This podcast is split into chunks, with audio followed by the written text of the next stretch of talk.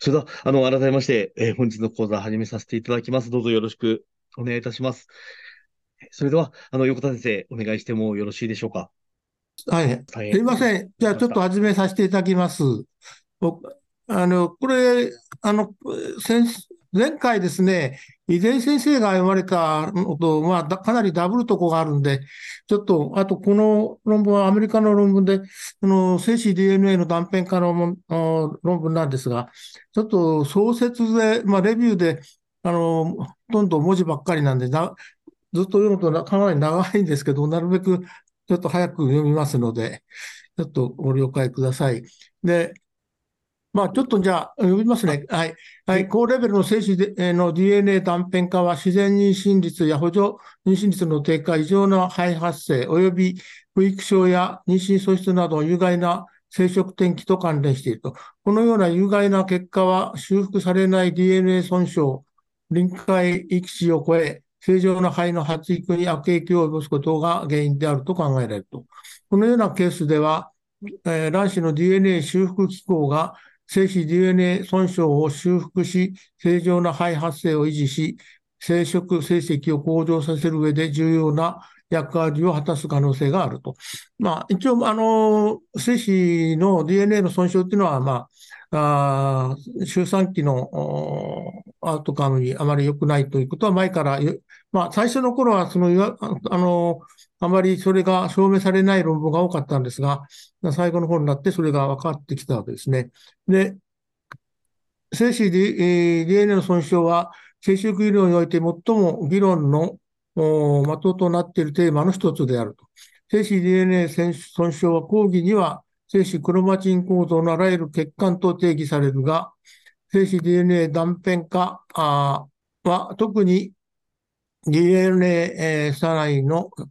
一本差、または二本差切断と関連していると。まあ、まあの、これが、まあ、全てかと私は思ってたんですけども、その他にも、あの、DNA 損傷したいろいろ部分の異常があるらしいですね。で、この修復されない DNA 損傷がある域値を超えると、正常な肺発生を阻害し、妊娠を妨げる可能性があると。この仮説に一致して、えー SF、まあ、フラ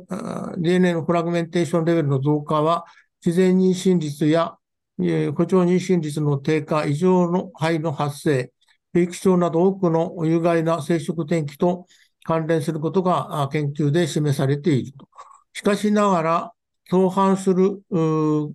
結果、様々なフラグメンテーションの検査法及び質の高い十分なにデザインされた研究の全体的な欠如のため、不妊カップルの管理に関する適用及び最も臨床的に意味のある域値の決定に関してまだ明確にされていないと。で、えー、さらにまあ、あ最近の研究では、えー、射精精子と比較して、精巣内精子のフラグメンテーションのレベルが低く、えー、アートの良好な成績と関連する可能性があることが示されている。まあ、清掃精子の方があフラグ、フラグメンテーション起きない、起きてないということを言ってますね。しかし、清掃内の精子採取は侵襲的な処置であり、合併症を伴う可能性があるので、えー、他の研究では特定の患者集団においては、あまたはあ短い禁欲期間、生活習慣維持の改善、例えば禁煙や薬の調整、結作静脈瘤の手術や、および精子選別技術、マイクロ流体というのは、これはあの、えー、材毛とですね、スパームセパレーターのことですね、が、あ高い SSD レベルを改善する可能性を示唆されていると。まあ、あの、通常だと、あの、ほとんど酸化ストレスで起きるので、抗酸化剤出したりしますけども、精子そのものをこういうものでいい精子を選別することも一つの方法であると言ってますね。また、育児は、えー、フラグメンテーションレベルの増加を克服するために、するのに有効である可能性があると言っています。それから、こうまた下へ来て、これらの技術に加え、卵子自体も精子の DNA 損傷を補う上で重要な役割を担っている可能性があると。このことは過去数年でより徹底的に調査されており、現在多くの研究では、あフラグメンテーションレベルの高い精子を用いて行われたああ育児サイクルにおけるドナー卵子と母体年齢の影響を評価していると。本レビューでは、卵子の DNA 修復機構とフラグメントテーションレベルの高いカップルの ART 結果に対する卵子の質の影響に関する最新の臨床研究についてさらに評価したと。で、えー、これは DNA 修復における卵子の役割ですね。で、えー、まあ、ちょっとこの辺から入る、最近の研究では、第2原数分裂中期にある原子卵胞の卵子は DNA 損傷を修復し、ゲノムの完全性を維持する能力を持つことが確認されている。しかし、ヒト卵子における DNA 修復機構に関する研究は、まあ、倫理的制約から制限されている。それにもかかわらず、ヒト卵子や及び接合子の発生過程において、えー、延期除去修復一本差、あ切断修復、二本差あ切断修復、ヌクレオチッド除去修復に関する様々な遺伝子やタンパク質が同定されていると。同様に精子形成の過程でも、ヌクレオチッド除去修復、えー、延期除去除去修復、まあ、DNA ミスマッチ修復、および生後修復など、様々なメカニズムを介して DNA が修復されている。まあ、精子その後にもそういう力がある。しかし、これらの修復は、精子形成のクロマチンリモデリモデリングの段階で、ヒストンを含むヌクレオドームがこのために置換されると停止すると。まあ、この辺ちょっと理解しない、できないんですけど、プロタミンっていうのは、あの、まあ、精子の核の中で DNA に巻きついている精子核特有のタンパク質で DNA を保護する役割を持ってるらしいんですね。このプロプロタミンっていうのはね。このあこの段階では DNA は密に詰まっており、えー、転写活性は低く、精子の DNA 修復能力は非常に限られていると。まあ、あの、精子自体の、修復能力っていうのは、まあ、そんな、あの、強力なものではないと言っています。で、DNA 損傷を修復できないことを考慮すると、精子、えー、細胞はクロマチン凝集の血管、アポトーシス過程の中止、及びまた酸化ストレスなど様々なメカニズムを通じて、このような損傷に対して脆弱である。しかしながら、損傷を受けた精子であっても、まあ、あの精子は損傷を受けてても、えー、通常卵子と受精する能力は持っている場合が多いんですね。実際、人為的に DNA 損傷を受けた精子と未処理の精子の受精率に差がないことも証明されています。これは運動性及びまたは卵子活性の背後にあるメカニズムが転写活性よりもむしろ貯蔵された酵素や高エネルギー代謝に関係しているためと考えれる。まあ、この辺ちょっと、ちょっとわかりにくいとこなんですけど。だから非常に高いレベルの遺伝、毒性物質や障害にさらされた精子のみが精子細胞膜の付随的な過酸化損傷のために、卵子と受精する能力を失うと。DNA 損傷を受けた精子でも、この大部分は機能しているとですね。したがって受精後、ここはいいとして、この、ここで成熟精子の DNA 修復能力にはあ限が限られているため、父型と母型の両方のゲノムの修復とリモデリングを最初に担うのは卵子である。まあ、やはり修復はまあ精子そのものよりも卵子が修復するということですね。で、あと受精後、肺ゲノムが活性化され、自身の DNA 修復遺伝子の転写を開始できるようになるまで、卵子が産生する DNA、損傷、修復、転写産物やタンパク質は接合子によって利用されると。まあ、この個体から接合子への移行は、種特異的であり、人では通常4から8細胞、もうこの時期に、まあ、修復されるみたいなんですね。で最終的に貯蔵されたあ母体メッセンジャー RNA の枯渇は接合子の転写によって補われ、えー、細胞周期チェックポイントの活性化と DNA 修復タンパク質の発現につながると。障害のある卵子、特に高齢女性の卵子は、父親由来の DNA 損傷を十分に修復できない可能性がある。まあ、ここが一番大きな問題なんですね。さらに、卵子が老化すると、BRCA1、MRE、RAD51、ATM など、主要な DNA 修復遺伝子の発現が低下するためえ、DNA 修復効果が低下する。その結果、日本差、鉄弾の数が増加し、えー、接触体状が生じ、酸化ストレスに対する感受性が高まると。これ,、これらの結果から質の低いヒト卵子は、血を由来の DNA 損傷を十分に修復できない。で、えー、フラグメンテーションレベルが高いことが分かっているか、まあ、カップルで観察される生殖転機不良の原因になっているのではないかという仮説が立てられたと。さらに、このことは SFD、SDF レベルの高い精子と本質の、高品質の卵子または低品質の卵子を使用した場合の生殖成績を評価する最近の臨床研究につながっていると。具体的には、あ精子の DNA 染症のレベルが高い男性パートナーを持つカップルにおけるドナー卵子と母体年齢が ART 結果に及ぼす影響について検討していく。で、えー、この SFD レベルが高い場合の ART 治療性ドナー卵子の使用との関連、関連性。ART 主席の評価において、若い健康なドナーからの卵子を使用することは、女性因子の影響を最小限に抑える、抑え、精子の質の役割を明確に検討するのに有効であると。で具体的には、ドナー卵子を用いた IVF 育児サイクルは、自己卵子を用いたサイクルよりも着床率、生児出産率が高い。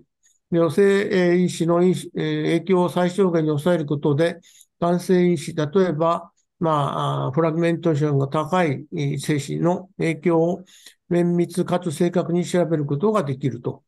エスバートラは自己卵子を用いた IVC 育児を受けた77組とドナー卵子を用いて IVC 育児を受けた101組を含む78組のカップルのデータを前向きに調査した。で、まあ、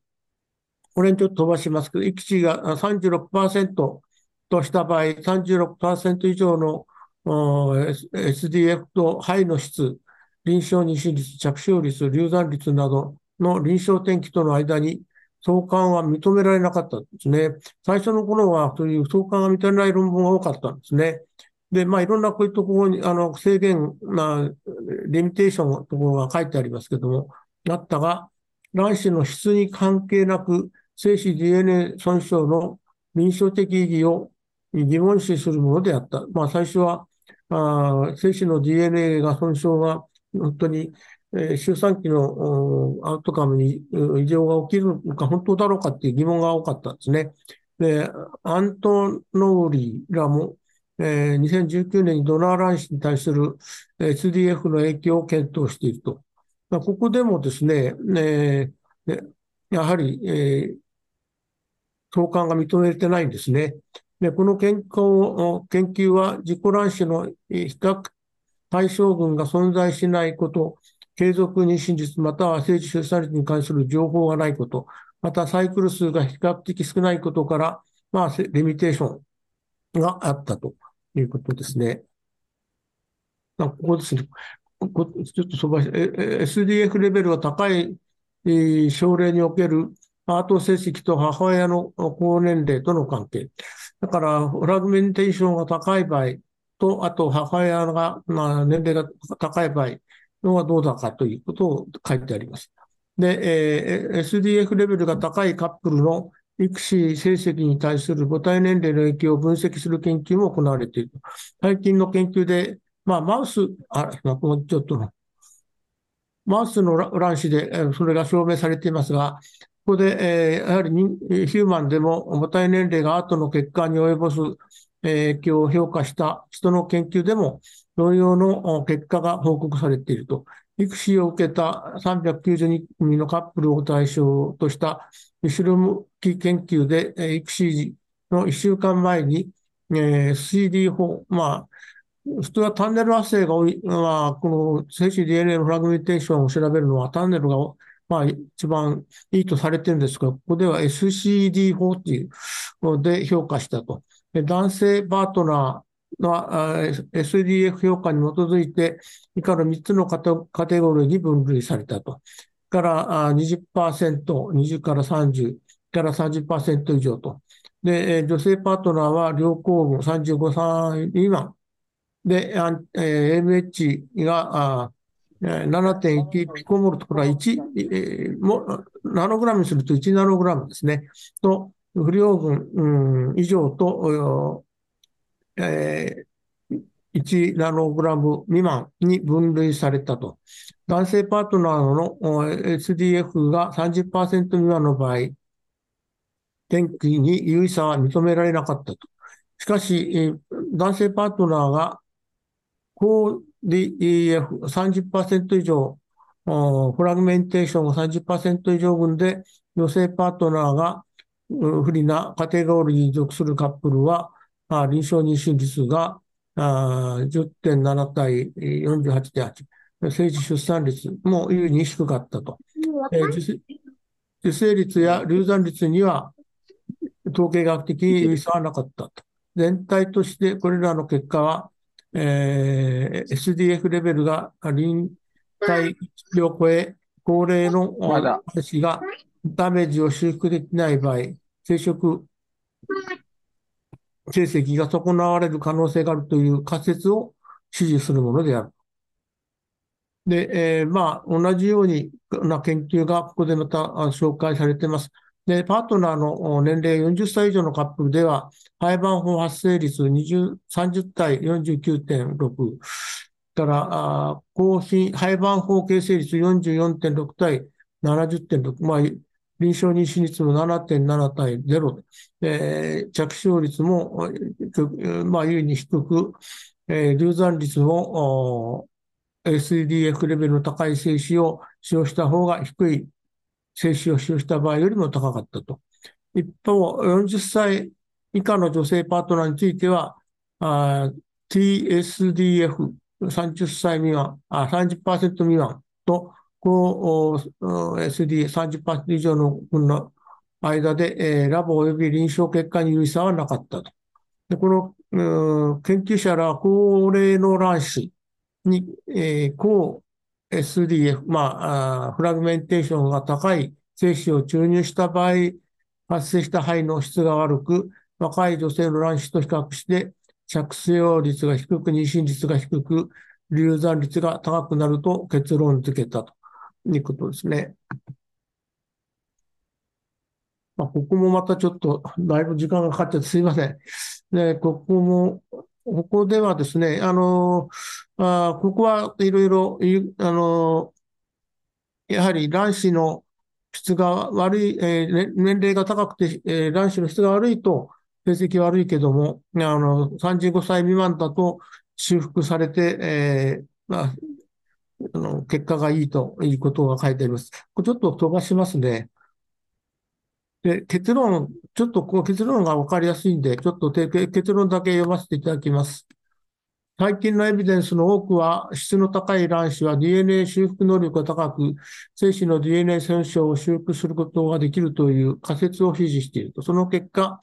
正常に発育する可能性の高い、より質の高い肺が作成されることになると。しかしながら、これらの結果の背後にある正確なメカニズムについてまだ研究中。まあ、あの、まだよくわかってないんですね。DNA 損傷にもいろんな種類があって、まあ、一本差、二本差の損傷とばかり持ってたそれ以外にもいろんなことがあるらしいですね。で、どのようなタイプや精度、程度の精子 DNA の損傷が卵子にとって克服できないほどのものなのかも不明である。ヒト卵子の DNA 修復能力及び高品質の卵子がどの程度に高 SDF レベルを克服できるかを解明するためには、さらなる前向きランダム化比較試験が必要であると。このようなエビデンスは、射精性器の SDF レベルが高く、母体年齢が高いカップルに対して十分な情報に基づいた臨床決定を効果的に行うために必要である。例えば、現在のところ以前の IVF フィクシーの失敗を経験したカップルに対して、医療提供者が SDF を減少させる方法、例えば、禁欲期間の問題とか、短縮や清掃接種を優先すべきか、あるいはドナー卵子を推奨すべきかについては、まあ、どうしていいか、まあ、それは不明であると。で、高い SDF レベルを緩和し、ART 転居を最適化するための様々な戦略の成功率に関するフォーカス的なカウンセリングを患者に提供することができると思われる。まあ、これで以上なんですけど、ちょっと申し訳ない、わかりにくくて申し訳なかったんですけど、要はまあ、あの、高年齢の女性の卵子では、あまり修復できないと。若い人の卵では精子の DNA のフラグメンテーションを修復できるということが、まあ一応最終的にはそういうことを言ってるわけです。まあ、すいません、ちょっとごたごたしちゃって、ちょっとわかりにくい話だったと思いますが、以上です。先生、ありがとうございました。申し訳ありません。ちょっと私もいろいろとトラブル大変失礼いたしました。申し訳ありませんでした。ええそれは、よかったです。本当にありがとうございました。申し訳すいません。申し訳ありませんでした。ちょっとごたごたして。はい。それでは、えー、続いて林先生、お願いできればと思います。はい。えー、っと、えー、っと、これあの、中、精子の中心体の話になるんですけども、えー、っと、パレルモとかローゼンバークスのところのあのグループなんですが、えー、まあ、あの、しかしよく読んでみ、いくと、あの、中心体のことだけではなくて、いろんなことが、まあ、特に彼らが出してきた、ものすごいたくさんの論文を彼ら出してるんで、えー、そういうものをなんか紹介しているような、まあ、そういうふうな、あの、精子関連に関連しての、まあ、妊娠率に影響する何かそういう因子についてのなんか論文ということで、いろんなあの、えっ、ー、と、私もよくわかってなかった、あの、言葉とかワードが出てくるんで、ちょっといくつか、あの、紹介してから、復習してからいきたいと思います。えっ、ー、と、これはですね、あの、えー、秋田大学のホームページ、産婦人科のホームページが見て、あの、秋田大学の寺田教授がお書きになっているもので、えっ、ー、と、実はあの、寺田教授は、あの、姿戻ると思うんですが、あの、精子の中心体に関するあの、えー、素晴らしい研究をされていてですね、この、よくわかりやすいんですね。えー、まあちょっと読んでみますけども、えっ、と、哺乳動物の卵子には、形態的な中心体、すなわち中心小体と周辺のペリセントリオーラーマトリックス、これ PCM と略すんですけども、えこれが存在しないと。で、ほとんどの細胞にはあるあのあるんですけど、卵子にはないんですね。で、受精、すなわち、えっ、ー、と、ファーストサイクセルサイクルオブライフ、えー、に必要な微小管形成中心。これがマイクロテーブルオーガナイジングセンターっていうんですけども、としての中心体は、実は精子によって持ち込まれてくるんですね。で、精子中心体というのは、あの、えー、頸部、核の後ろに存在しているんですけども、えー、二対の中心子、セントリオールと、その周囲の様々な中心子周辺タンパク、これですね。この PCM から構成される、えー、複合体ですと。PCM には微小管形成に関わらず様々なタンパク質が存在し、卵子細胞質内でそれらがリン酸化されることにより機能を発現すると考えられているということですね。で、あと、で、あの、また、精子のあの微小感度とか、あの、いろんなものが出てきますので、まあ、とりあえず、えっ、ー、と、卵子内に侵入した、えー、精子の中心体から放射状に微小化の束、すなわち精子の正常体、スパムアスターというものが形成されます。で、これはまあ骨格になるわけですけれども、えー、その姿勢全角には、えー、微小管のモータープロテイン、モータータンパクっていうのが、まあ、つまり微小管をレールとしてすると、荷物を運ぶトロッコ列車の役割を果たすと。まあ、そういうものが存在していると分かっていて、えー、その要するに、えーえー、と、死有の全角が、せえー、接合するのに向けた動きをプロモートすると。例えば、牛の場合には、このモートタンパクがこういうふうに存在が明らかになっているということになっているようです。で、また微小管が、その卵の細胞、卵の中で、まあ、放射状にこう、あその、あれですね、えー、アスターですね、形成されて、そういう構造っていうのは、ゲノムが卵子の中心を知る上では合理的であると考える。すなわち、最終的に卵子内には、あ360度方向に、えー、巡らされて形成された微小管の、まえー、反発する積力っていうのが卵子の中心で釣り合うんだと。そこに子葉のゲノムが導かれるのであると。子葉全角は卵子中心で融合して、精子中心体は分裂し、第一分裂、防水体が形成されると。この寺田教授はこの、あの、ホームページの中でですね、その受精の完了っていうのは、この第一分裂、ファーストサイクルオブライフ、受精卵の第一分裂が終わったところで思って受精の終了と、現象終了というふうに考えた方がいいんじゃないかということを述べておられます。えー、っと、これは微小管形成中心についての、あの、ウィキペディアから、取ってきました。この赤い線のところだけ読みます。微小管形成中心、これ深核生物の細部に見られる微小管構造の起点となる構造体であると。この、これにあの二つの重要な機能があるんですね。一つには、繊毛とか重毛の、あ、ごめん、弁毛や、えー、繊毛の組み立て。それからもう一つは、有子分裂や原数分裂の際に染色体を分離する防水体の組み立てと。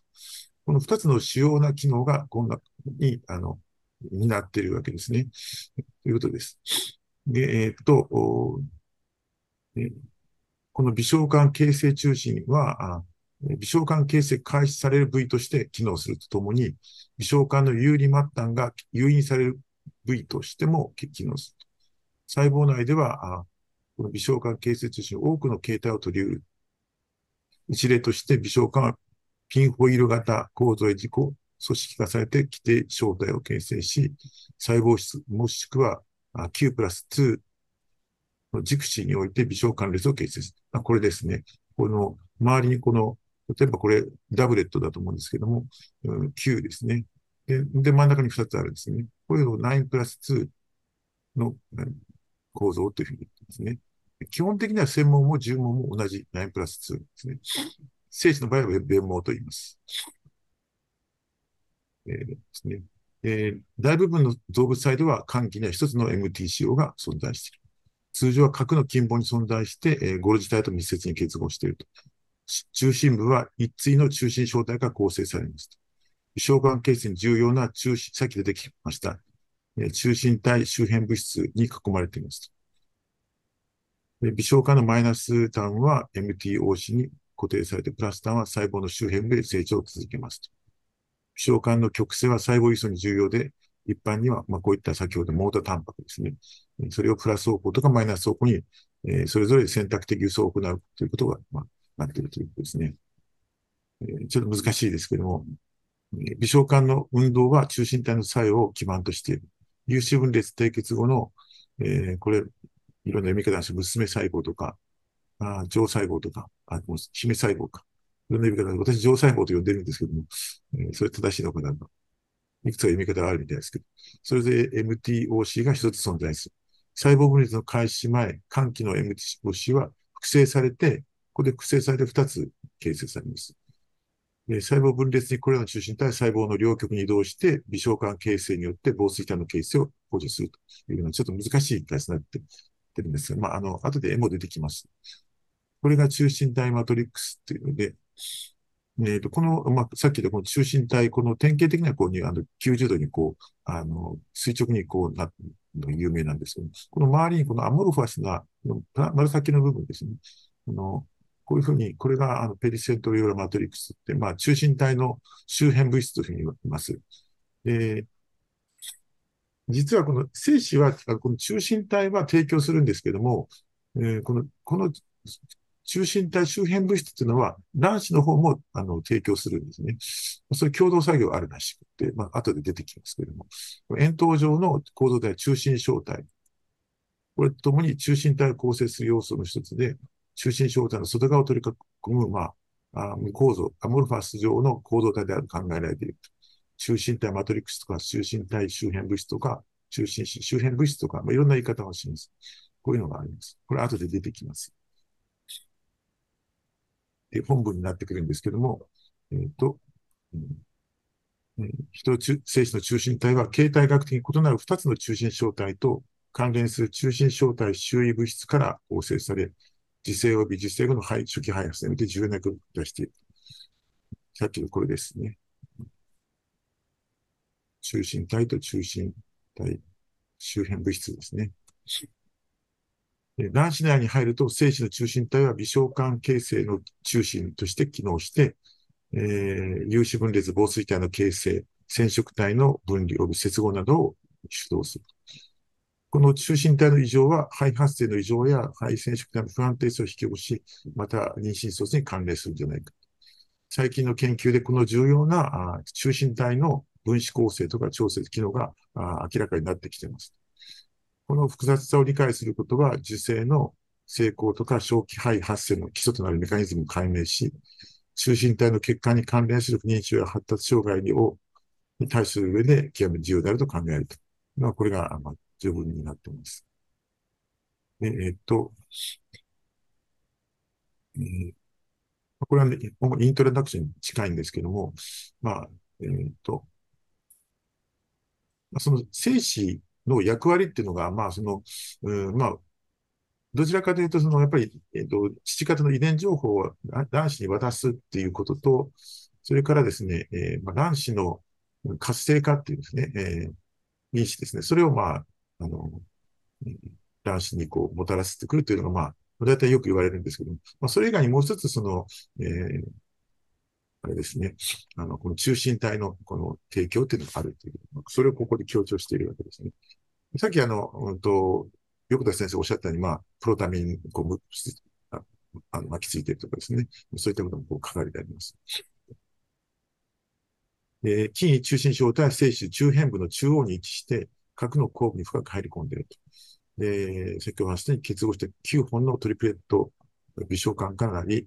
人や他のほとんどの工事、購入類において、最初の有子分裂の防水体の形成、適切な形成に寄与していると。えー、この軸子、これは、あの、いわゆる、うんと、あの、精子の弁毛のあものですけれども、これは、あの、筋中心小体からではなくて、その後ろにある遠位の中心小体から発生しているんですね。で、こちらの方は、えー、っと、9本のダブレットですね。こっちはトリプレット。こっち3つあるんですね。9本が3で3つずつが9本。こっちは2つずつが9本ですね。さっきのちょっと戻りますが、これは、あダブレットの書いてあるんだと思います。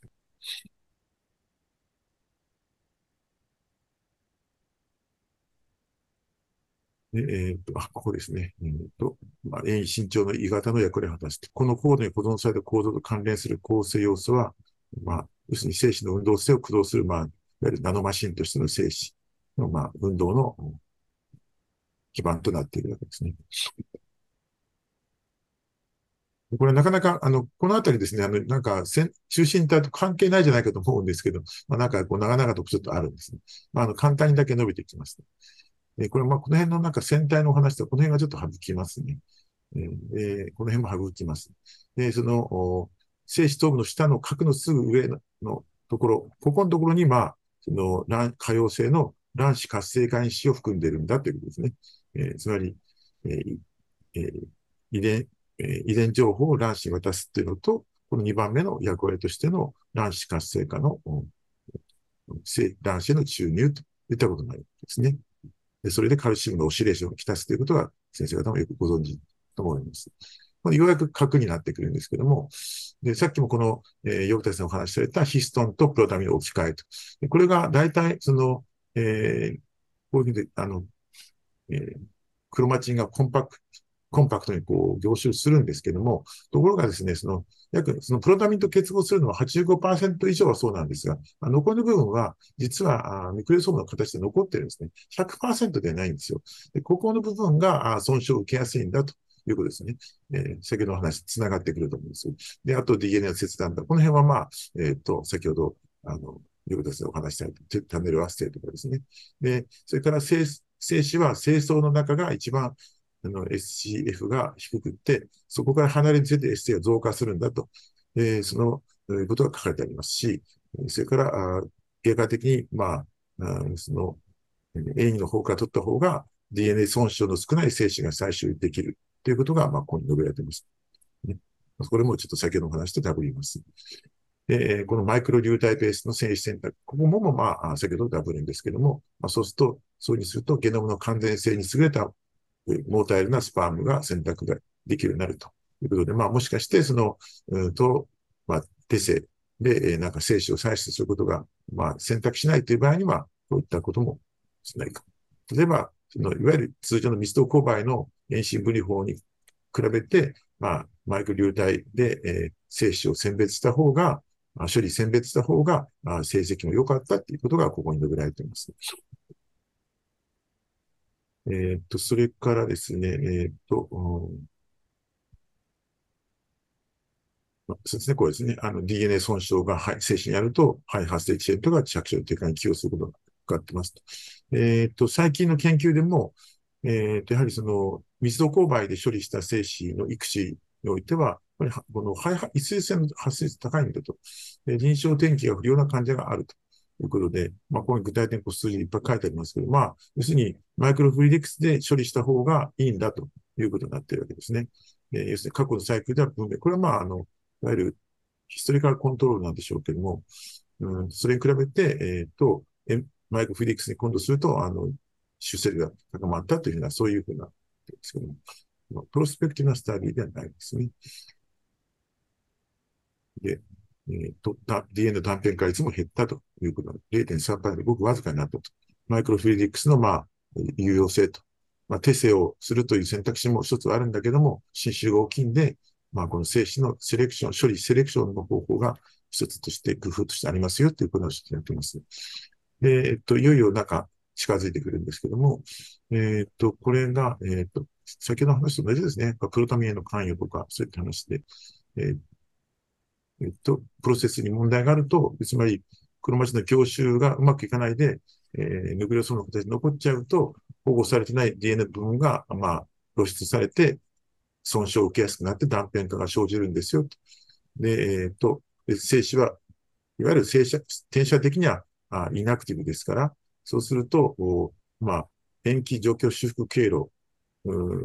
を使って何とかするしようとするんですけども、まあ、それがうまくいけば、うんと、今度は、えっ、ー、と、卵子の DNA 修復を効果的に誘導することもできますというような、そのことを書かれてあります。えっ、ー、と、あとは、今、次。このページはちょっと省略します。今度は、あの、RNA について、RNA についてちょっと書いてあるんですね。これはちょっとあの、私も全然全く知らなかったんですが、まあ、その不妊男性の精子の RNA を、まあ、評価したところ、まあ、やはりその、えっ、ー、と、アポ同士に関与する遺伝子とか DNA 修復機構に関与する遺伝子の発現がやはり大幅に低下していることが明らかになりましたということですね。えー、それから、えー、っと、初期の研究では受精後の精子の転写産物が肺発生に、えー、不可欠であることも示唆されていますと。えー、っと、で、この、これがですね、必ずしもですね、その、あの、いわゆるタンパクには置き換わらないものもあるんですね。例えばですね、いわゆるこの、えー、育児で高い受精率を達成したにもかかわらず、妊娠を維持できなかった男性の精子において、この RNA を詳しく調べると、いわゆるロング、ロングノンコーディング、ロングチェーンのロング、えー、ノンコーディング RNA ですね。えー、これあの、要するに、あの、ジンとジンの間にあるインタージーンのあれですから、えー、要するに、えー、タンパク翻訳されないんですよね。翻訳されない RNA が何してるのかというと、えそれが、えー、と、えー、他の RNA の化学収縮とか、メッセンジャー RNA の調節に関与しているということですね。えー、まあ、そういったことが知られているとですね、要するにタンパクに翻訳されないで、RNA ののレベルで、え、いわゆるエピジェネティックに何かこう悪い素をするということそういう場合があるんだと。だから精子が受精時に産生する、こう、ノンコーディング RNA が、肺発生に影響を与える調節分子である可能性を示唆していると。この辺はちょっと私知らなかったんです。それ以外には、例えば、えー、正規のエキソソームですね。こういったものに関しても述べられてました。まあ、これはまだ研究中のとこ多いんですが、こういう、えー、正規種に分泌されてくる、その清掃、もしくはあ途中の制裁感とか、それから、えっ、ー、と、えー、属生殖線に由来するような、あ、多様な起源を持つような、そのエクソソーム、これらの、うん、ことについてまだ未解決なんだということを述べられていました。えっ、ー、と、これはですね、ようようやく中心体なんですね。その、人を含む月種類以外の哺乳動物では、接合子は父からの中心体を受け継ぐと。受精の間、あえー、精子中心体は微小管形成中心として機能して、えー、と、有子分裂の防水体形成とか分離、接合子分裂を促進するが、書いてますね。あと、初期における、え、細胞の骨格の組織、この辺も、あの、もちろんあの支配しているわけですね。えっ、ー、と、精子中心体は高度に特殊化されており、精子形成のスペルマトジェネスの間で、この精子中心小体リモデリングがあ行ってくるというわけですね。その成熟した一つ精子では、二つの形態の異なる中心小体があるということですね。で、筋位と遠位と、先ほどお話したように、えー、ですね、トルペット構造のものと、それから、あ遠位中した、まあ、非典型的な構造なんですが、特殊、高度に特殊化されて、えー、この筋位中心小体と垂直にあって、えー、静止形成の際の、えー、ビブの基礎としてきました。これが、そうですね、ここが、えー、典型的な9プラス0の微小管トルペットを発生しました正常な静止筋位中心小体。ここ緑っていうのはここなんですよ。ここですね。ちょっとわかりにくいかもしれませんえっ、と、まあ、これ、あの、別の、あの、これは確かに秋田大学の、あの、寺田先生の間だと思うんですけど、同じようなところのこうやってありまして、これ、10日型点検で。これが、まあ、スパームの線。これ、多分角膜なんだと思うんですけど、その後ろに存在していて、角のすぐ後ろに存在しているということですね。9プラス2の構造になっている。9プラス2じゃない。えっ、と、これは9プラス0ですね、えー、構造になっているということで、これがまあ、例えば、ランの中に入ってた、いくと、こういうあの、微小管がこう伸びていって、これはまあ、ね、えー、アスターってですね、そういうふうになっていくということですね。そういったことがまあ、難しい内容になってしまいます。これちょっとあの、ポテトと緩和球体なんですこれあの、えっ、ー、と、先ほどのこの筋中心小体、遠中心小体、これについて、あ、ごめんなさい。えっ、ー、と、チャット GP に聞いてみました。えー、違いについて教えてください。そうすると、えっ、ー、と、遠位中心体、プロキシマールと遠位、筋のと遠位は、精子の構造機能と重要な役割を果たし、それぞれこんな特徴を持ってます。筋中心状態、これは精子の頭部に近い位置にあります。受精後の卵子内で中心体として機能して初期発生における細胞分裂を支援します。精子の成熟過程で重要な役割を果たし、精子、受精能力を精子の形成に不可欠です。A の方は精子のビブに近い方にあると。ビブの形成と運動機能に関与しますと。精子の運動能力に直接関与しています。精子の運営の、遊泳能力をサポートします。精子のビブの構造とその働きをするために重要であり、精子が卵子に到達するので運動能力になります。精子の構造と機能において互いに異なりますが、受精と肺発生において共同で重要な役割を果たします。筋中心体は主に受精後の肺発生に、年中心体は精子の運動能力と関連しています。まあ、なかなかよくできているなと思いました、あとわずかになれば、もうちょっと我慢してください。えっ、ー、と、実はあの、ここにあるんですあの、この人を含むほとんどの哺乳類のなってますね。さっきあの、お話したんですが、あの、月種類、月種類はですね、実はあの、精子にあの、えっ、ー、と、中心体がないんですよね。えー、で、あの、月種類だけないの。まあ、なぜかというのはよくわかってないんですけども。で、従って、あの、マウスとか、あの、その、うん、ラットでの研究がや役に立たないんですね。えっ、ー、と、この、ね、卵子に関してはですね、この原数分裂前の卵子形成の後期に中心小体が除去されるんですね。で、微小管形成中心が書いているという、まあ、ちょっと得意なこと。要するに、あの、精子から初心書ってもらうんですけども、卵子は自主的にここで自分でいなくするんですね。えー、これがまだよくわかってないです。この基調はですね。え要するに卵子は精子の基礎構成要素を利用して、えー、微小管形成中心を再開すると。その後の全角の移動とか接合、最初の接合子分裂を決定するんだと。成熟した人卵子には中心小体も機能的な中心体もなく、突如として、えー、極で終わる樽状の微小管構造のみを持つようであると。精子が卵子に注入す、侵入すると、精子中心体とそれに関連する中心小体、それとるかこの周辺物質が分解して、えー、中心小体が分離すると。それぞれの中心小体が新しい T 子を形成して大事分解必要なあ第一無理で防水で形成するようなか、そう、解説するということで、まあ、ちょっとここ省きます。えー、っと、例えばですね、ここに育児に使用する精子の完全性は、えー、筋中心焦点の敏感な性質のために、ちょっとよくわかりないですね。これ、中心焦点がないと絶対ダメだっていうことなんですね。えー、つまり過去には、例えば、精子の頭部のみを受精に使用する試みが行われたことがあるんだけども、結局受精に影響はなかったんだけども、受精する。まあ、要するに、あの、精子核だけでは人の最初の接合子分裂サポートできないために、開発が極めて制限されたと。というですね。で、得られた卵殻球の遺伝学的評価から、いわゆるケオティックなモザイクが明らかになった。えー、これは、えっ、ー、と、以前にも同じような研究があって、機械的に頭部とビブを分離した精子を注入しても、結局この、あの、非中心焦点がないと、あうまく有心無率を行う配性にならなかったという、そういう論文があるんですね。えー、要するにこの精子の中心体がおかしい、そういった精子っていうのは、やはりその、例えば OAT 症候群の男性に、やっぱりある可能性が高いんじゃないかということを言ってるんですよね。えーえー、そういうふうなことがあの言われているようです。で、一方ですね、その、中心体の異常はじゃあ精子から持ち込まれてくるんだから、卵子は、うん、関係ないのかっていうと、そんなことはなくってですね、例えば、えっと、母体側の方、つまり卵子側の由来で、結局この中心体がうまくいかないこともあるらしい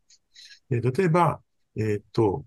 この中心体の複製に必須な遺伝子である、これは卵子の方ですね。これが、えー、PLK4 っていう4番染色体の上に特定領域にあるらしいんですけども、これが、まあ、母方の方の遺伝的変異ということがある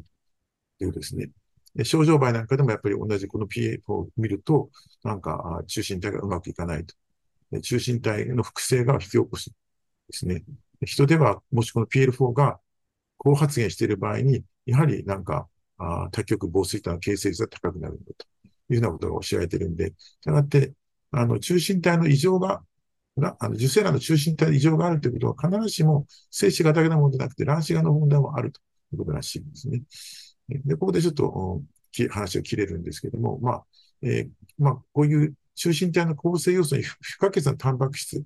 えー、としては、まあ、免疫傾向顕微鏡、例えば高齢なんかそうなるちょっと細かくて申し訳ないですよ。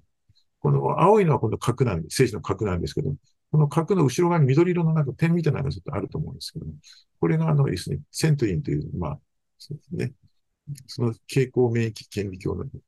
まあ、これと透過型電子顕微鏡、まあ、この二つがだいたい今思うみたいですね。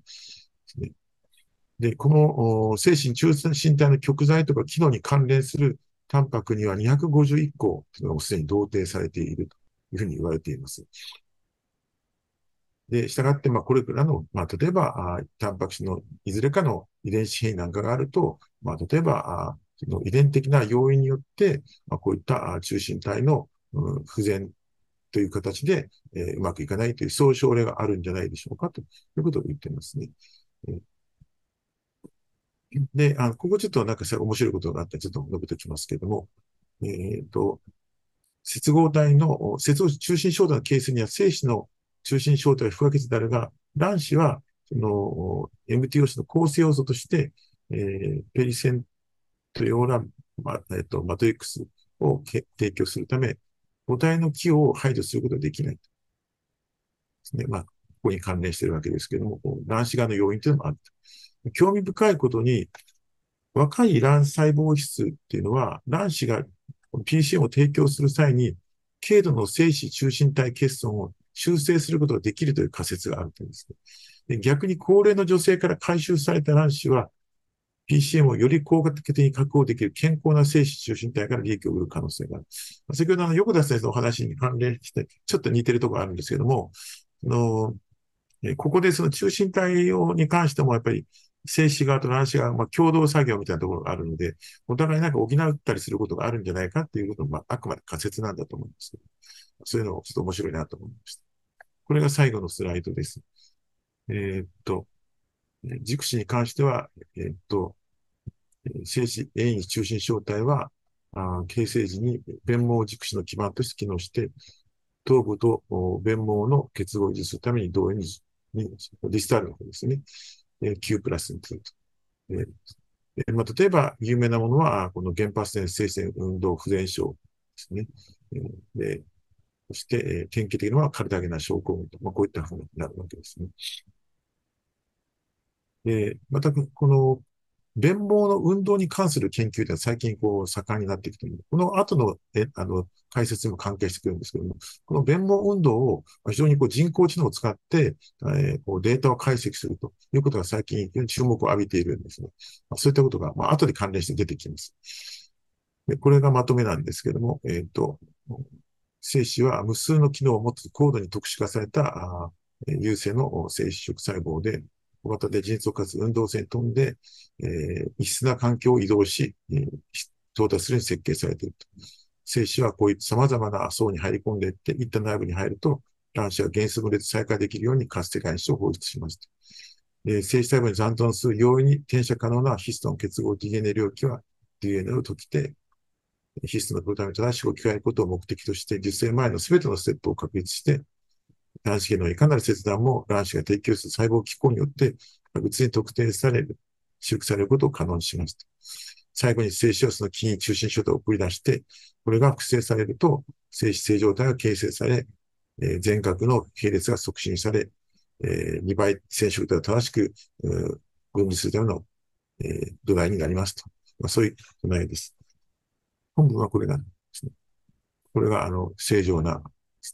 血が、まあ、異常なという典型の写真です。これあの、えっと、秋田大学のあの、その、あれから取ってきてるんですけども、 centrosome は、あ sperm から来るんだと。 microtubule が radial に、えー、配置されて、 sperm aster と。ここですね。この緑のこの放射状のですよね。で、スパームアスターは全角の移動と、 spindle formation に非常に、えー、重要だということが言われていますね。これは省きますけど、ね、これが明日ですかね。これ電源でもちょっと見えていますね。ここですね。非常間形成中止ですね。下、こうなんか、あのトロッコに乗って、こうなんか、近づいていくっていう、そういうことみたいです。あ、以上になります。はい、先生、ありがとうございました。それでは、先生、引き続きお願いしてよろしいでしょうか？今度は、あの、精子の選別に関連する AI のあの話になります。時間もあるので、ちょっと、できれば20分以内に終わりたいと思います。要するに、顕微実践において、まあ、精子の評価と選択とに人工知能のベースのツールが、まあ、えー、どれほど役に立ってくるのかっていうことですよね。まあ、そういったことが述べられています。まあ、これはあの、ざっとしか話しませんけど、まあ、要するに、あの、カーサですね。まあ、これによって、まあ、人が見る、人が見て、あの、カチカチカウントするということに比べて、まあ、その、より一貫性があって、まあ、多くの精子を同時に、えー、まあ、観察することができるというのが、まあ、カーサということで、先生方のところでもあるのかもしれません。まあ、それが、まあ、例えば、その、スマートフォンベースで使ったりするんで、まあ、そういった方にも、まあ、最近は応用されているわけですけども、まあ、しかしこの監査も限界もあるんですよね。えーえー、っと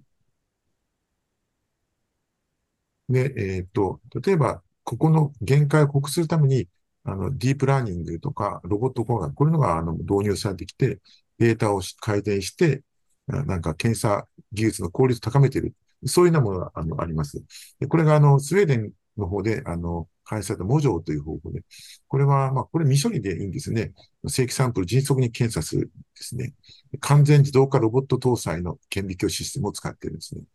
で、この模状っていうのはナノメートルの許容誤差を持つ畳み込みニューラルネットワーク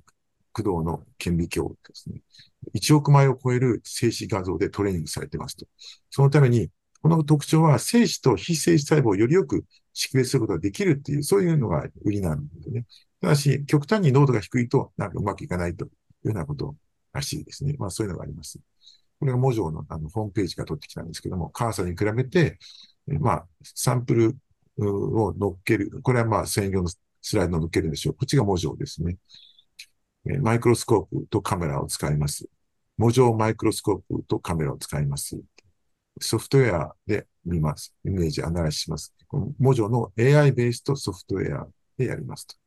で、データを、えー、と解釈して、まあ、打ち出しますということなんですけども、まあ、AI インタープリ、AI が解釈をしますと。まあ、そんなことは、まあ、まあ、そういうことなんで、まあ、ちょっと具体的なことは述べませんけれども、まあ、そういったことを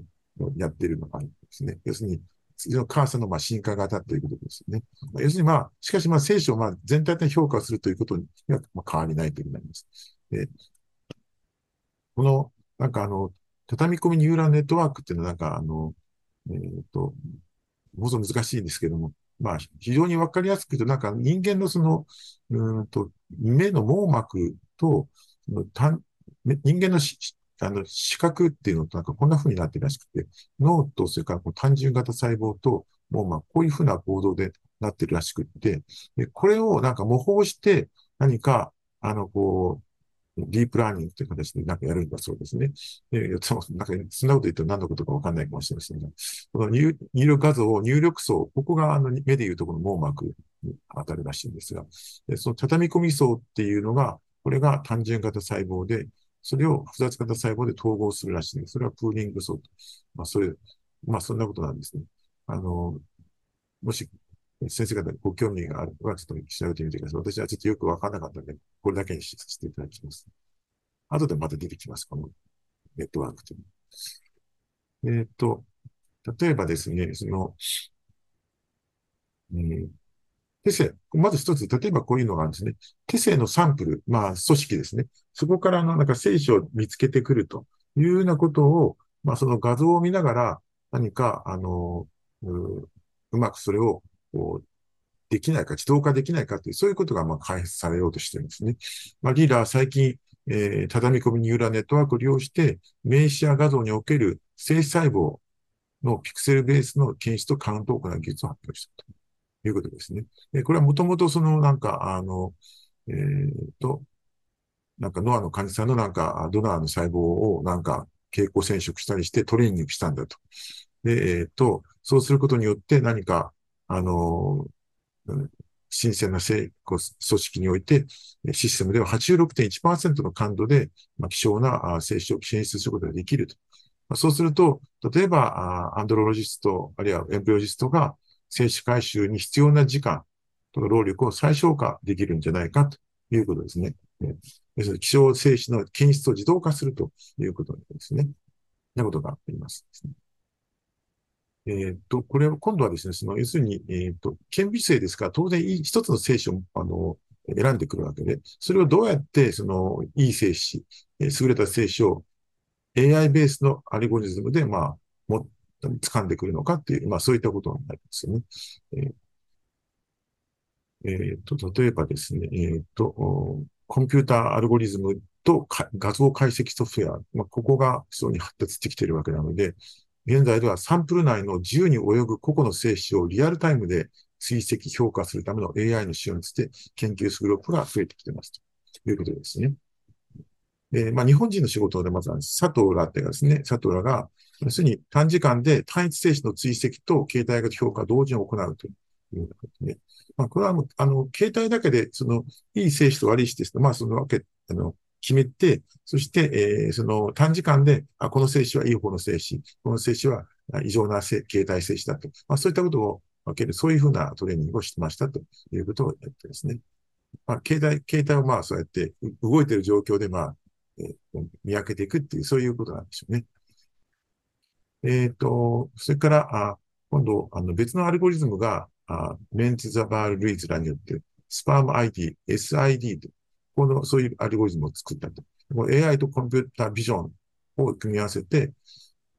いわゆるあの、育児を行った過去のビデオを用いましてですね、個々の精子のリアルタイムの運動を評価するということですね。で、えっと、これはまあ、視野内における個々の精子の曲線経路の直線性とか、あるいは直進、直線精度、速度、あるいは頭部の運動パターンなんかをまあ算出するわけです。で、これは要するにその、えー、やはりその、えー、形態学的に正常な精子っていうのは、あ異常な精子に、形態に比べて、精子に比べて、異なる泳ぎ方をするという前提に基づいているらしいんです。でそれで、こうなんかパラメータを評価において、なんかいろいろこうやっていって、SID スコアというなんかそういうスコアを作るんだそうです。で、過去の育児、まあ、エンブロジストが育児やってるビデオを分析して、で、えっと、見たところ、その、うん、この SID スコアが、あえー、算出したものを見ると、やはりその、エンブリオストが注入した精子は、やっぱりいいスコアのものを選んでるんじゃないかっていうふうに言ってるんですよね。つまり、あの、この廃培養子は直感的にこのようなパラメータにすべて精子をやっぱり選んでいて、えー、育児にもあの用いてるんじゃないかということ。まあ、そうすると逆に言えば、こういう、あの、選ぶときに、まあ、こういうものを、アルゴリズムを使ってやれば、まあ、そこの省エネ化につながるかもしれないというですね。で、例えば、そうそうやって抽出性しては、こういう運直、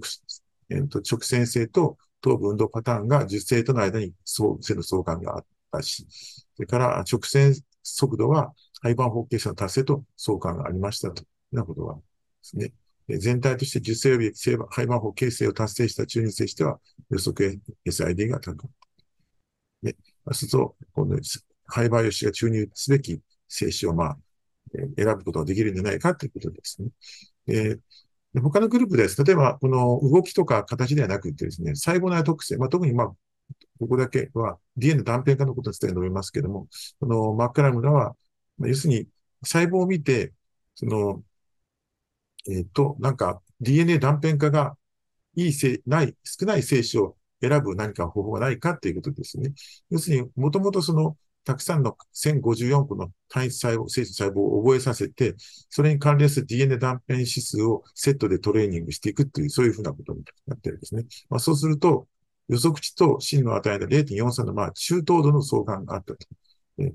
で、10ミリ秒以内で、まあ、あの、個々の精子に関して、こいつはいい、あの、断片が少ないやつだと。まあ、そういうのを予測していくってことができる。迅速だと。10ミリ秒以内で早いですよね。そうすると、まあ、あの、えー、要するに、エンブリオスとし、いい精子を選ぶエンブリオスの、こう、アシストができるということになるわけですね。まあ、そういうことになります。ただし、ね、ちょっとこれはですね、やっぱり、あの、ちょっと不完全なところもあって、えー、例えば、画像に品質がちょっと異なってたり、バックグラウンドの汚れがあったりすると、まあ、精度にばらつきが出てしまって、まあ、その相関っていうのは、まあ、やがてちょっとなんか、あまり良くなくなっちゃったというふうなこと、そういうのが、お墨付きが、あの、でき、取れなかったというのがちょっとあるわけですね。まあ、しかし、あの、要するに、えー、育児の際に廃盤子が視覚的に評価できない特徴、先ほど出たような運動とか形態ではなくって、こういう DNA 断片化といったこういったあ特性を、まあ、中等度の成功で、えー、予測できたということは、それなり意味がある。これから発展できる可能性があるんじゃないかということですね。まあ、しかし、やはり臨床的に妥当性と今後はやっぱりあの検査して、研究していかなきゃいけないんじゃないかということですね。それが本当にあの、アートサイクルにおける受精とか年次出産の可能性どのぐらい、えー、寄与するのかというですね。そういったことがまあ大事であると。要するに、会社に寄与しなきゃいけないわけですよね。単なる遊びではダメだという。ことですこれはですね、今、さっきの論文ですけども、ディープラーニングベースでヒューマンスパムをセーブエクションする、ハイ DNA インテグリで持ったものを、ね、トレーニングですね。これは、えー、っと、うん、断片化を精子と調べていくわけですね。で、その精子をこの、えー、と、この断片化のこれをまあトレーニングしていくっていうわけですよね。そして、えー、テストしていくという、まあそういうふうなことになりますよね。育児の自動化。で、まあ、こういったことをやっていって、例えば、やがてその完全にそのオートメーション化した育児ができるんじゃないかということです。もう、まも、まもなくじゃないかと。ですね、最小限の管理で、えー、精子を卵子に自動的に注入する育児ロボットっていうのがもうすでに臨床試験としてすでに進行中ですと。さらに独自の AI ベースを用いて、最適な接種を選択する地図ももう市販されてるんですね。イスラエルのベイビーズっていうらしいです。後で出てきます。AI をアートラボに導入する最も困難なことは、これの技術をまあ厳密かつ人的にテストする、サイズのことをテストする。当然だと思います。で、最近 AI 搭載ロボット育児が臨床的に成功した。これですね。えー、First Babies Conceived of Automated Intracytoplasmic Sperm Injection と言います。えっ、ー、と、このアブストラクトで見ると、オートメーションで、えー、ロボットで、育児ロボットで人で応用できるかっていうことですよね。まあ、最初は、えっ、と、あ、これパルス、ピエゾでやってるんですけども、刺すのも抜くのも、ロボットでやったと。で、マウス、ハムスター、ラビットで、えっ、と、テストして、それからヒューマンオースターの廃棄する卵子で実験したと。えーちえー、小さいけども臨床的なパイロットトライアルを行ったところを、まあ、で、で、やってみたんだと。で、その育児ロボットの、まあ、動かすのは、えっ、と、それを管理するのは未経験者だったということですよね。で、対象は通常のマニュアルの ICSI を experience の by embryologist でやったと。でそうすると同等なもの、まあ、あの厳密に言うとちょっと ICSI ロボットの方が悪いんですけども、まあ、それに相当するような成績があったということですね。まあ、その、えー、もしかすると、その、未経験じゃなくて、まあ、あの、経験者が、の ICSI ロボットを使えば、あもしかしたらもっと良かったりするかもしれません。というふうなことが述べられてましたけども。まあ、少なくとも未経験者の人が、うん、あの、 ICSI をほとんどやったことがないっていうような人が、このロボットを使って、えー、それぞれの、それなりの成績を叩き出したっていうのはすごいなと。こういう時代が来るのかなと。うんと、これ省きますね。うん、述べてきましたので。まあ、あの、これあの、最近、このですね、えっ、ー、と、 Fertil Steril にあの、 artificial intelligence for sperm selection a systematic、えー、リビューっていうのあ、こういうのがありますので、まあ、もし、ですね、最近ですね。私は読んでないです。で、これがですね、えー、ちょっと待ってくださいね。えー、と、これがベイビーズというあの、イスラエルのですね、えー、ちょっとクリックしてみます。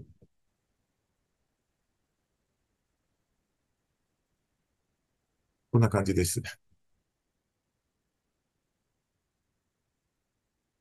アンノーンって出てますけど、これ good ってなってますよね。なんかね。えー、これスコアがついてますよね。 good とかですね。これ結構良さそうですね。これなんかバーッとって通り過ぎてきましたですね。もう評価がこう瞬時にして変わってきますよね。うん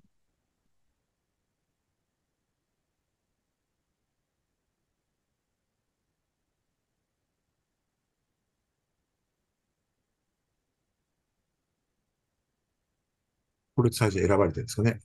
うん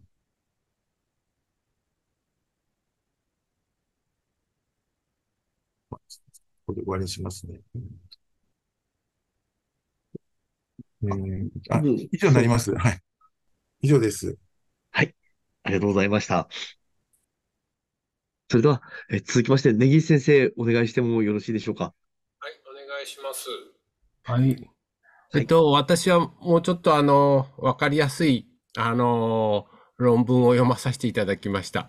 あの、アナストゾール治療を受けた男性、不妊男性において、テストストレンと黄体形成ホルモンは、性液パラメーターの改善を予測するということで、あの、男性不妊、性液所見が悪い人にアナストゾールを使うとどう、使うという、あの、治療方法についての検討です。えっ、ー、と、ダブリをなくすために、ちょっと結論だけ先言っちゃいますと、あの、アナストゾールの治療は、特発性不妊症男性の半数において、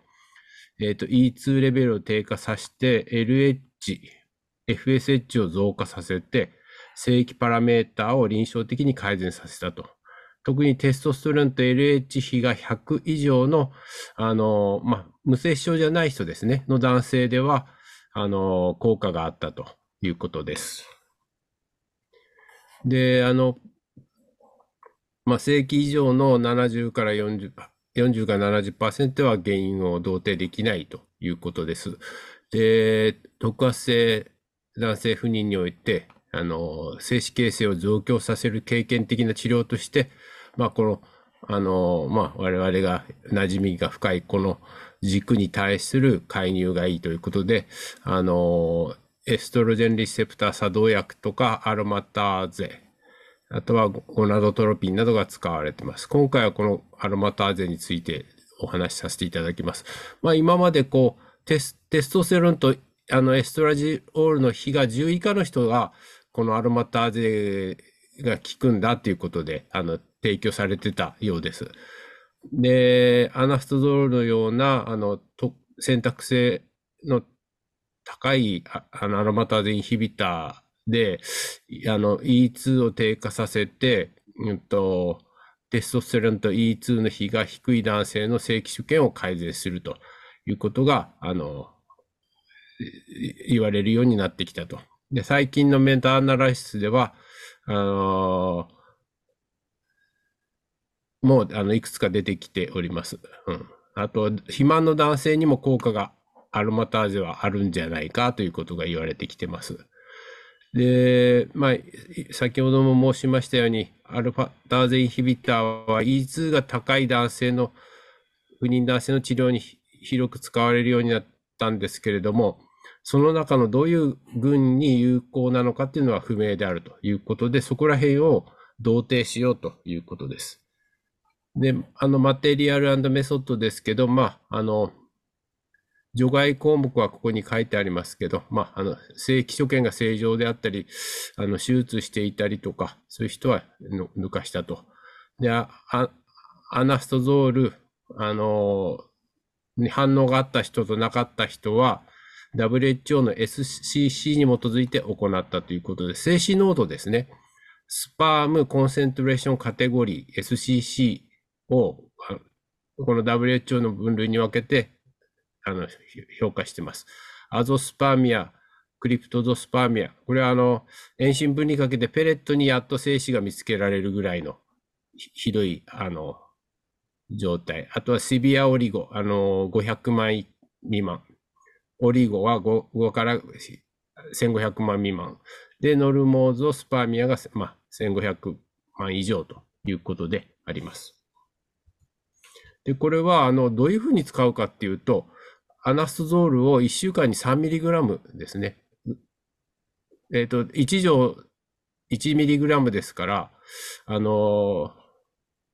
まあ、1日おきっていうところでしょうか。その人たちが一番多くて、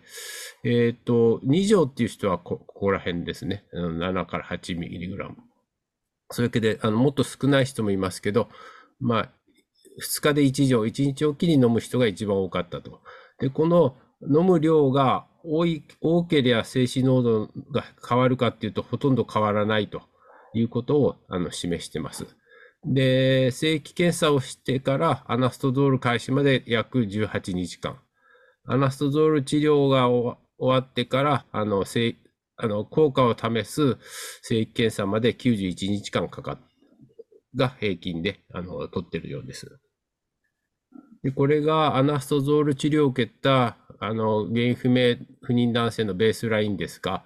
まあ、これがオーバーオールで、リスポンダーとノンリスポンダーで、まあ90例なんですけど、リスポンダーは約46例ですね。この両者の違いを見てみますと、まあ、あの、一般的な、あの、臨床特性として年齢、BMI、スモーキングとかありますけど、有意差があるのは、えっ、と、清掃の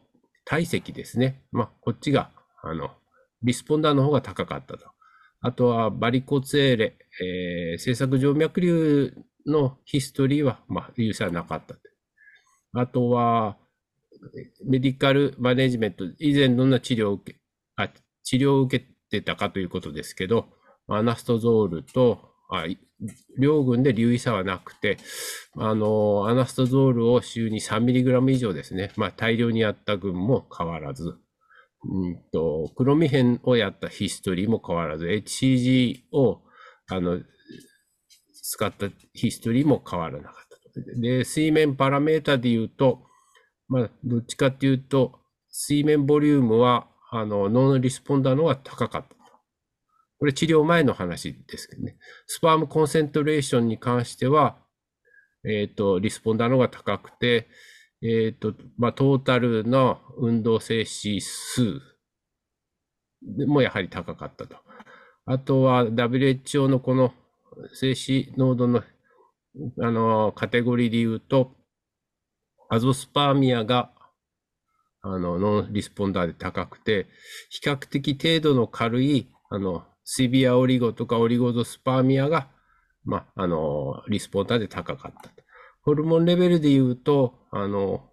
ゴナドトロビンに関しては、ノンリスポンダーの方が8.3と、LH8.3、FSH6.7 と高くて、まあ、優位差はないんですけど、テストステロンに関しては、リスポンダーの方が若干高かったと。で、この E225 以上と。あ、あの、これ25が、あの、グラムが、あの、感度、あの、測定できる加減値らしいんですけど、あの、一応測定できる人の数っていうのはこういうふうに、両者にかんあの差はなかったということです。ビジーなスライドですいません。これは、あの、治療後の、あの、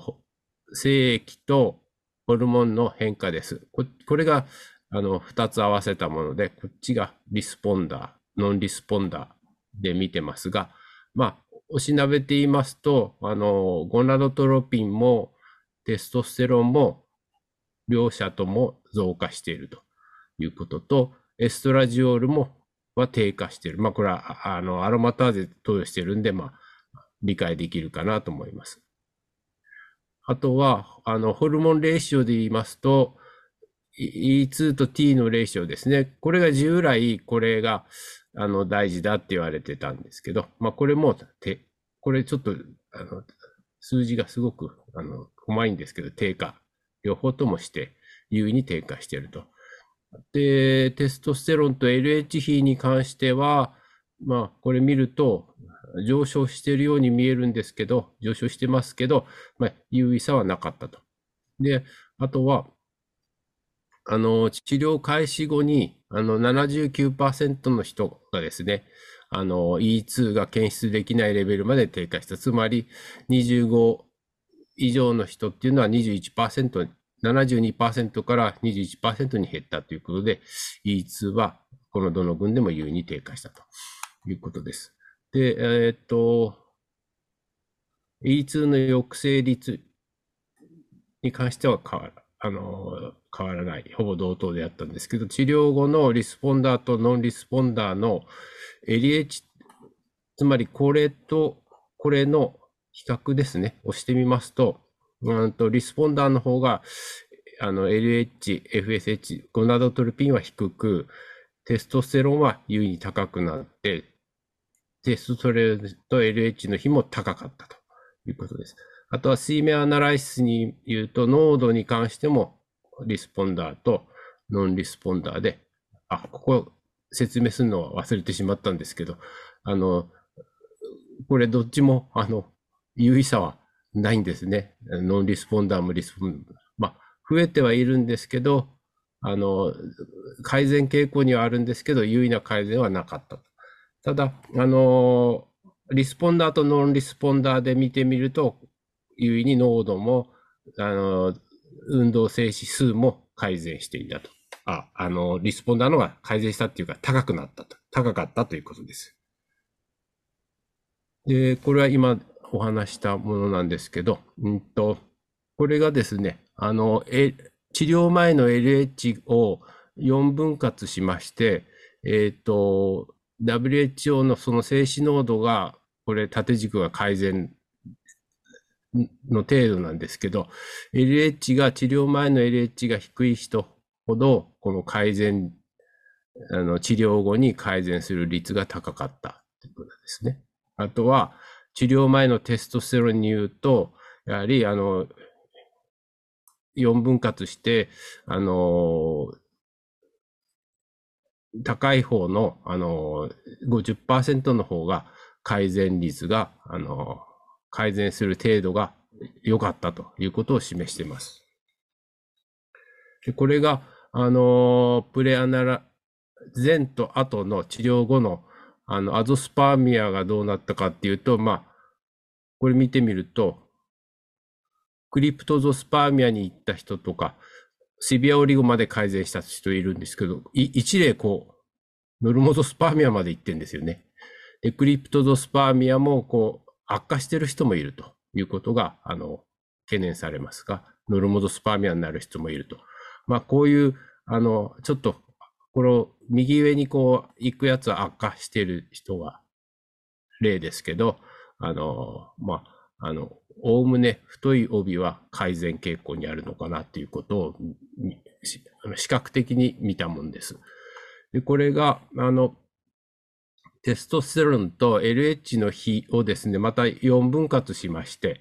で、見ていきますと、で、縦軸が、あの、静止濃度の改善の程度を見てみますと、やっぱり、あの、L、L、テストステロンと LH の比が上昇するに従って、静止濃度の改善率は上昇していくということを示しています。で、これが、あのもうちょっと精度を見てみようということで、静止濃度を改善する因子の単変量解析ですね。まあ、つまりオズレイシオと、あと、その改善を予測する精度、AUC ですね。えー、っと、もう見てみたもんですけども、 odds ratio、まあ、単変量解析で言いますと、まあ、あのー、このベースラインの臨床的特性ですね。 physical examination finding PE と書いてあります。あの、この PE って言葉後で出てきますけど、まあ、つまり年齢とか BMI とか、喫煙歴とか、あの、こういうのを見ていきますと、優位差があるものは、テステキュラ、あ清掃体積ですね。正当体積が高くなるほど、あの、改善率は高高く、高いよと。あ、高い人ほど改善率は高いよと。あとは、あの、不妊の、あの、治療、不妊治療に関して、このアナストゾールを、あの、飲む、飲むドーズですね。ドーズが、うんと、あ、の飲んでる人か。アナストゾールゾール、飲んだ方が、あの、オズレイシはちょっと高くなるんですけど、決して有意差はないんですね。で、3mg 以上飲んだからって言って、これもまた有意差があるわけじゃないんですけど、1.59、1.6とオズレイシは高くはなりますけど、その他の治療法に関しても、これは、あの、有意差ないんですけど、HCG に関してはオズレイショが4と、で、若干少し有意差がないと。えー、ということです。で、正規所見に関して言うと、LH とか、あの、あ、違うな。正規所見に関しては濃度が、あの、あ、濃度じゃないや、体積ですね。体積が、正規の量か、正規量が多い人ほどオズレーシが下がっちゃうと。これから有差を持って下がっちゃう。濃度が高い人ほどあの、改善する、あの、可能性が高いということで、オーズレーション1.12です。ね。P もあります。であとは、うんと、アゾスパーミアに比べてない、ノルモ、あノンアゾスパーミアの人は、あの、あ改善率が改善する、あの、リス、因子、あオーズレーションが高くなる。6.14ということですね。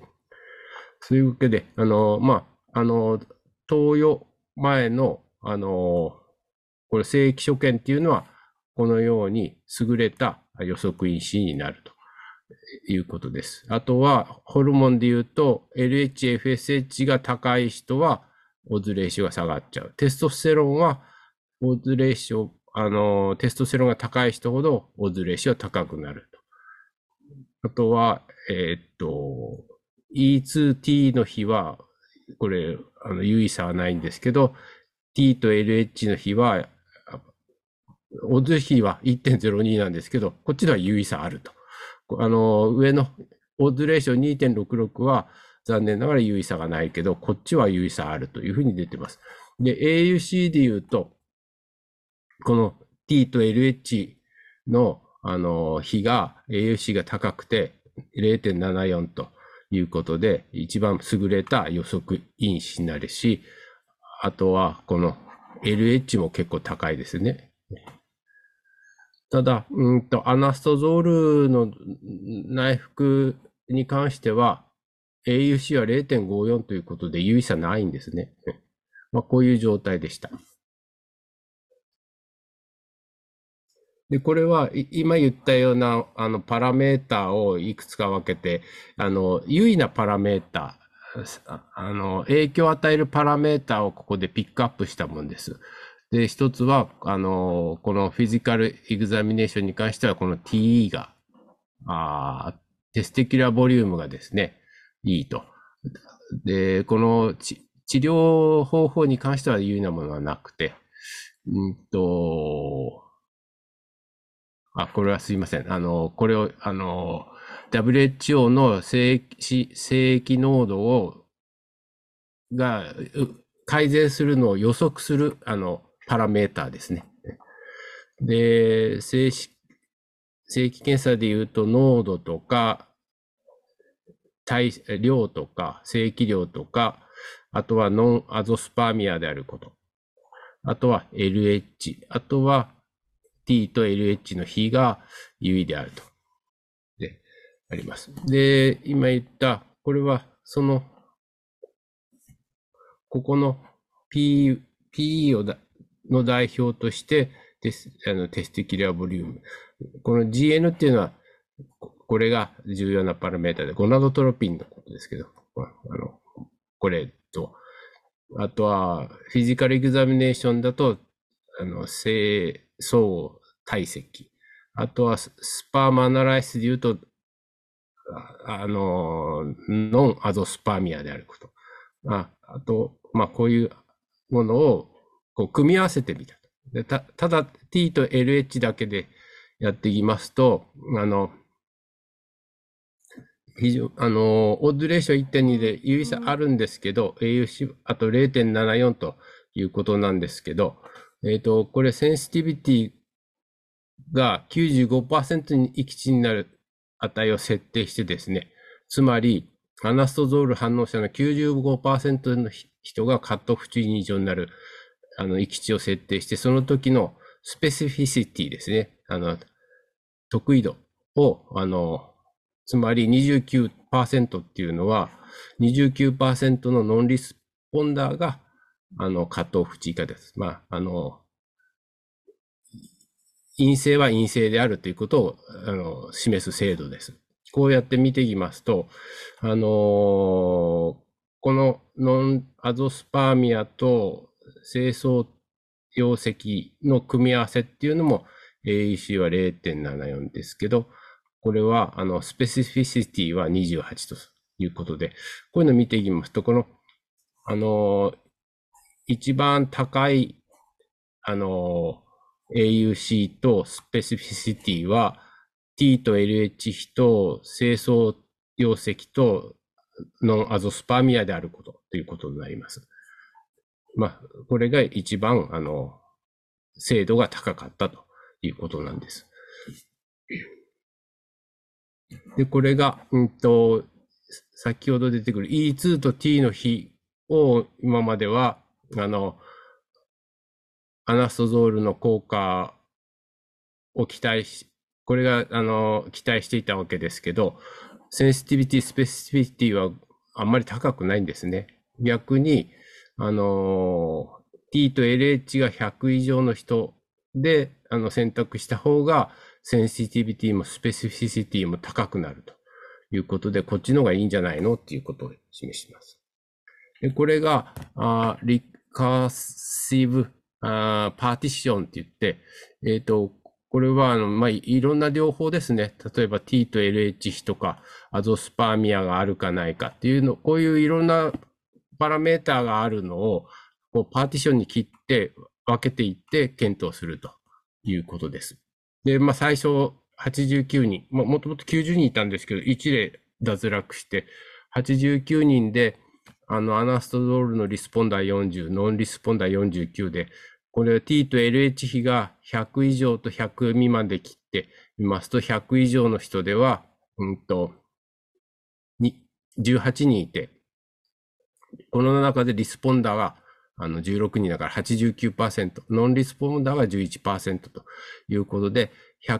T と LHE が100以上の人は、アナストゾールを、がリコメンドされると。で、T と LH100 切った人がだいたい71人いて、えっ、ー、と、これを、あの、アゾスパーミアか、アゾスパーミアじゃないかで分けてみますと、えっ、ー、と、アゾスパーミアの方でイエスだった人、17例中、リスポンダーは1例しかいなかったということで、あの、アナストゾール、えっ、ー、と、をあの使うことはちょっとためられ、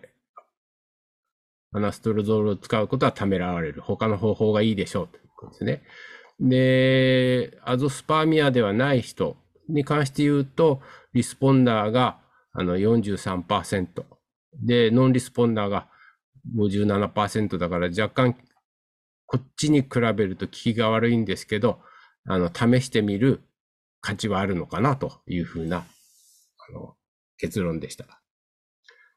えー、このように、あの、ディスカッションですけど、T と LH 比が高いっていうことは、あの、まあ、LH、ライディヒセルの機能が、細胞が機能していて、また、これなんでセルトリー細胞がこう出てきたのかわからないんですけど、まあ、ライディヒ細胞っていうのは、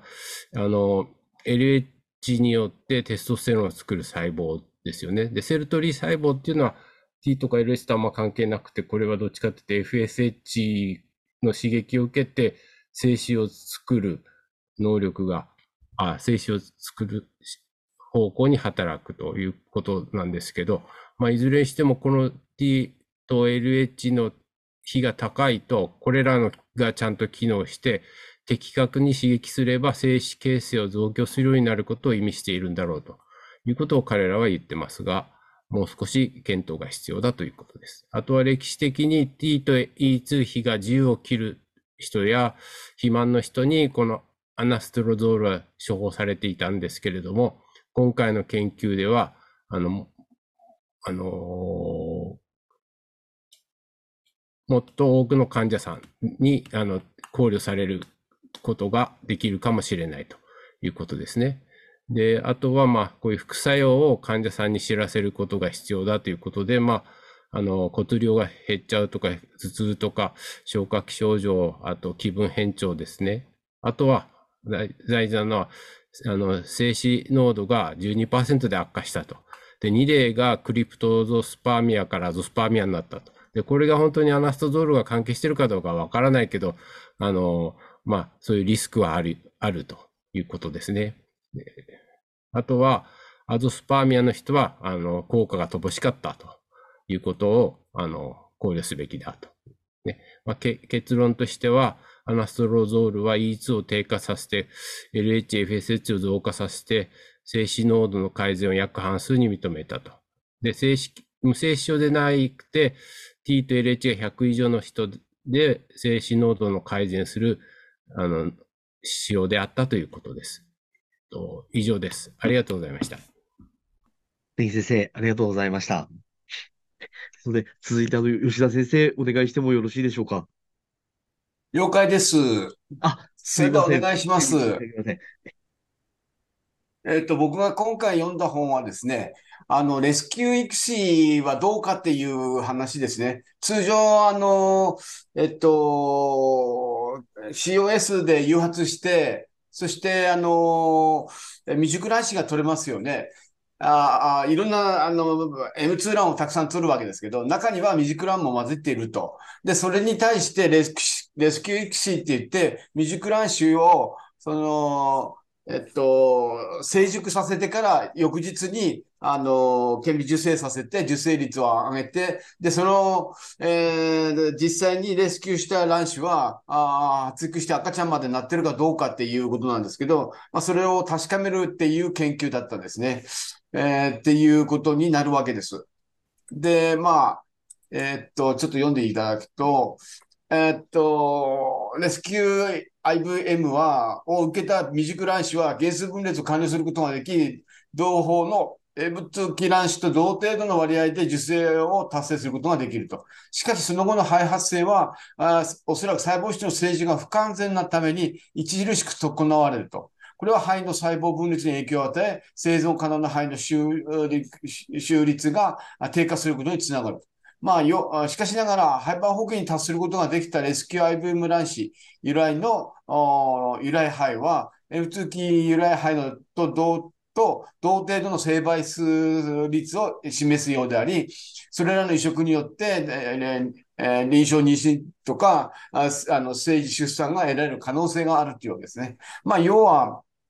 あのレスキュー育児で取った卵子もですね、ブラストまで発育すれば、その後は、あえっと、2倍体の生倍数性の肺を得て政治を獲得するまで、え成長するわけだっていうわけですね。要は、まあ、ブラストまでが問題になるっていうわけですね。で、じゃあその下をお願いします。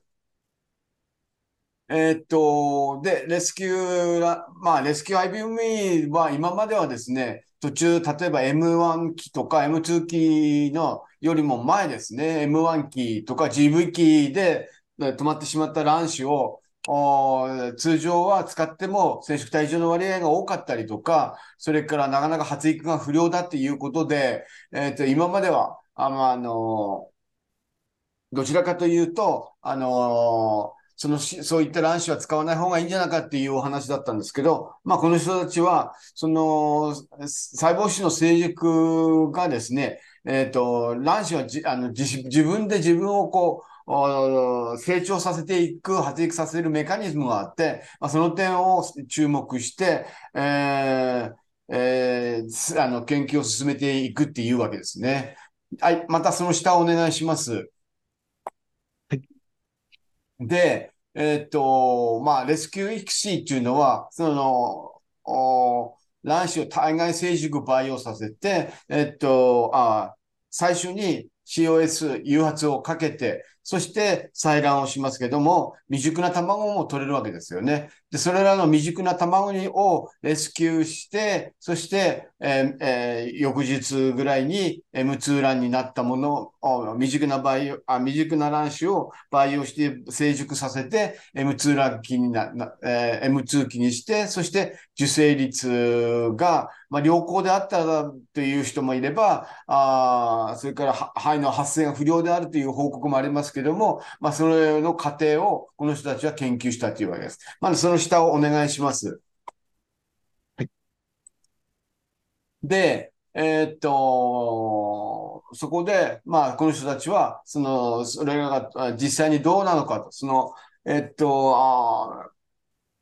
レスキュー IVM をやった卵子は、その後どんなふうに開発育するかというのを、経済学的に調べたというわけですね。はい。じゃあ、またその下をお願いします。えっと、で、研究の目的ですけども、刺激サイクルでレスキュー IVM 後に成熟した未成熟卵子の発生能を同胞のインビボ成熟卵子と比較して検討すると。まあ、要するに正常のあの卵子と比較して、通常のですね、成熟卵子と比較して、レスキューした IBM 後のあ成熟卵子はどうなっているんだ、未成熟卵子が成熟させた卵子はどう、どうなんでしょうかっていうわけですね。で、研究デザインとしては、後ろ向き広報と研究。で、設定としては、えっ、と、カナダのトロントですかね、の IVF 施設を、一施設だけですね。対象は未成熟卵子が採取されたレスキュアビブにより少なくとも1個の成熟卵子を得た合計182人、えー、COS の XC サイクルで200例。で、介入としては、刺激サイクル採取した GV 機と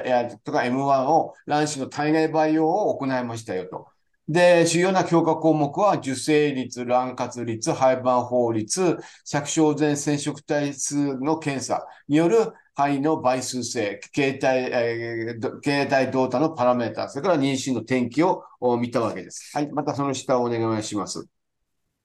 はい。で、そうしますと結果ですけども、まあ、えっとですね、合計200サイクルから2288個、そして M1 を、えっと、一晩置いて、えー、一晩置いて、えっと、GV 機卵子とか、それから M1 卵子を、えー、にレスキューの IVM を行ったわけですね。レスキュー IVM っていうのは、要は未熟な卵だったのを一晩成成熟に持っていって、それから受精、卵とかを育てた、いったっていうわけですね。で、そうすると、レスキュー IVM の成熟卵子の由来でも、早期分割率とかいうのは正常とあまり変わらない。さらには、あと、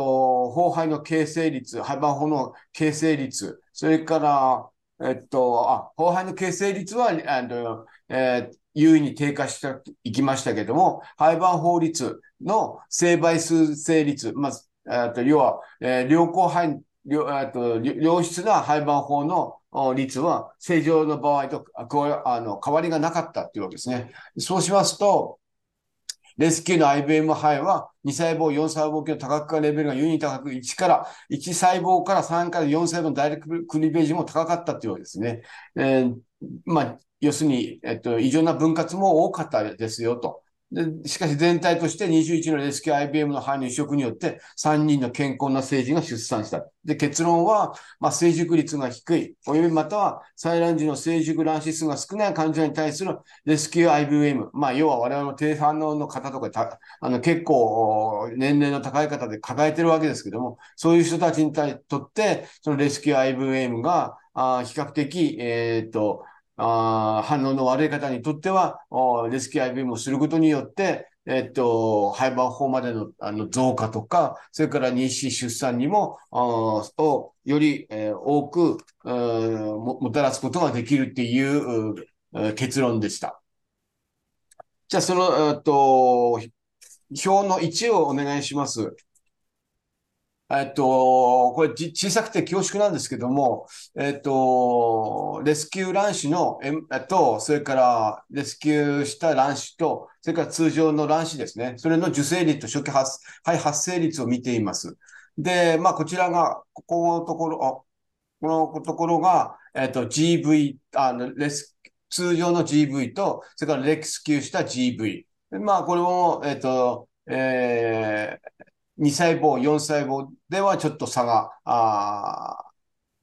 有意差が出てきてるんですけど、さらに、えっ、と、M1 ですね。レスキューした M1 と、それからあ通常の M1 とは、あえっ、と、レスキュー M1 の方が若干低くなっているっていう感じですね。はい。次の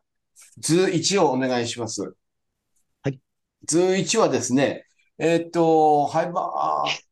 形成率と廃盤法の質っていうことなんですけども、えっと、こちらが 2PN、そしてそれから、えー、成熟卵、それから、良好廃盤法率っていうわけで、で、まあ、通常の方が当然高い、えーえー、のあの廃盤法率、レスキューの方は、このオレンジ色の薄い方がレスキューなんですけども、あ廃盤法、レスキューの GV の廃盤法率は、通常の場合よりもと低くてですね、同様に、レスキューの M1 の廃盤法率も通常の場合に比較して、えー、2細胞、4細胞期で、それから、えー、肺、良好肺率も下がっているっていうわけですね。それから、あと、それでは図2をお願いします。え図2はですね、えっ、ー、と、M2 期での廃盤法とあの、M2 機ならブラストと、それからレスキュー IBM の倍数性ですね。えー、まあ、要は、あの、2倍体で異常がないかどうか。えっと、こちらが言う、あまあ、えっと、このグラフを見るとですね、えー、説明では、お互いに優位差をなく、まあ、レスキュー IBM の倍数性にも、あモザイクの率は若干高かったりもするんですけども、優位差を認めるものではなかったっていうわけですですね。ごめんなさい。それで、こちら下の方は、まあ、あの、M1 のブラスト率、それからレレスキューの M1 のブラスト率を比較したもので、えっ、ー、と、それぞれ2細胞、2倍体率、それから異常体率、それからモザイク率っていうのも、レスキュー IVM も、それから通常の場合も、あの、倍数性には差がなかったっていうわけですね。えー、それでは、あの、図の3をお願いします。はい。えー、はい。えっと、レスキュー IVM と対象における肺、えー、2細胞、4細胞の異常卵活の割合ということで、えー、っと、濃いオレンジ色があレスキューの GV。まあ、えっと、の、えー、SQG の GV、それから、えっと、えー、オレンジの薄い方は、あレスキューの M1、それから、あ通常の、お通常のものと比較したわけですけども、グリーンが通常の場合なんですけど、異常率の、異常乱活の割合は、あレスキューの GV が、と、が多くて、え、ー、と、えー、それぞれの、それぞれの2細胞まで3細胞まで、それから分割異常分、あ、ダイレクトクリベージなんかも見たんですけども、それぞれ、例えばレスキュー GV も当然分割の割合が多かった、異常分割の割合が多くて、そして、えっと、レスキューの M1 も異常異常分割がどうしても多くなるっていう。で、えー、だいぶダ、ダイレクトクリベージも、えー、同様に、えー、どうしても、レスキュー GV と、あが、と、レスキュー M1 は、ああ増え、あの異常の分割率の割合が増えてくるということで、はい、発育の異常のが、あ多く認めてられるっていうわけですね。で、まあ、あと、考察としてはですね、えー、レスキュー IBM は、この人たちはあの PGT もやっているので、で、プレイ分割率、低廃盤法律をレスキューした IBM は、あえっと、ああ廃盤法への、はあ両方、廃盤法への率が下がってしまったりするっていうのが今までの報告なんですけども、で、この人たちが用いた、あの、ブラストの2倍体の肺の率は、まあ、えっと、同様だったっていうわけですね。でまああ、それで、まあ、卵球細胞と卵さ、と卵球細、卵子の周りの卵球細胞と卵子っていうのは、まあ、コミュニケーションを図っていて、さらに分割に必要な、あ例えば、あ卵発の発育に必要なピルビン酸とか、まあ、コレステロールなんかを産生して、そして卵子をこう成熟させるように持ってくるわけですよね。で、まあ、今回の研究ではですね、未熟卵から、えっと、インビーボーの M2、通常の M2 卵とこう比較して、で、えっと、インビトロでも成熟させるような発育能力が未熟卵に、その、えっと、誘発して、えっと、取れた卵子の、あ未熟な、あの、卵子ですね。え未熟卵に、えー、レスキュー IBM をやって、ほとあの果たして効果がああって、えー、出産まで行くのかどうかっていうのを確かめたわけですよね。で、そうしますと、レスキュー子の、あレスキュー卵の卵は、あ普通の肺発育と、おそれから、えっ、ー、と、分割率が低、あの、停止とかいう割合が高かったわけですね。実際にはなかなか、まあ、えっと、有意差を持って分割率とかが、それからレスキ、あの、ブラストまでの肺発育が不良だったっていうわけですね。で、まあ、それらの原因は、多分、この、レスキュー育児、あ、じゃない、えっと、あレスキューして、えー、育った未熟な卵子はですね、えー、その問題点は、卵子の、えっと、細胞質の成熟の不全によるものでないかっていうのが、この人たちの考えのようです。で、細胞内の、おまあ、何らかの物質ですね。それ具体的に何も書いてないんですけど、まあ、その欠如をしていることによって、えー、っと、防水体に異常を示したりとか、染色体の、あの、配列に異常を起こすようになってきて、そして、えー、多角になったりとか、あ核の不規則な、えーえー、と組織とか染色体異常、それからさらに、えー、肺の分割率も当然そこで停止してしまうので、えー、あの非常に悪くなっていくんだろうというわけです。で、です、えっ、と、レスキューしたランドはオリジナル比較して、分子学的にも形態的発育が遅延されるばかりでなくて、えーえっと、今回の研究ではですね、えーえー、細胞の早期の発育はあんまり、えー、パラメータとしては良くなかったんですけれども、その後ですね、ある程度ブラストまで行けば、M、正常 M2 卵と同様に、えー、発育が正常になってきているので、ファイバー4まで育ってくれれば、えー、っと、ある程度、政治の格闘技術も可能ではないかっていうわけです。で、えっと、えー、えっと、そして防水体のあの多形成とか染色体異常が配列が起こしていくので、当然、肺の発育がはあ減少させて、肺盤法ま発生率、それからあの染色体の配列異常なんかをあ効率に引き,、えー、引きだ効率に出てくるので、その後のあ分割率とか低着床率につながってきてしまうっていうあ問題点も指摘されているわけです。で、しかしまあ、えっと、ツァンらは、えっと、1996年ぐらいに、えっと、例えば、あ卵子もですね、その、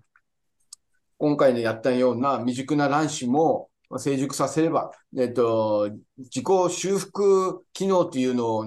持っているので、えー、異常分割あ、異常なブラストを回避することが、あ回避をする機能を持っているんじゃないかと。まあ、要は、あレスキューした廃盤法は、の、えー、っと、は、レスキューした廃盤法まで、廃盤法まで育ってくれれば、あえっと、ある程度政治の獲得も可能である。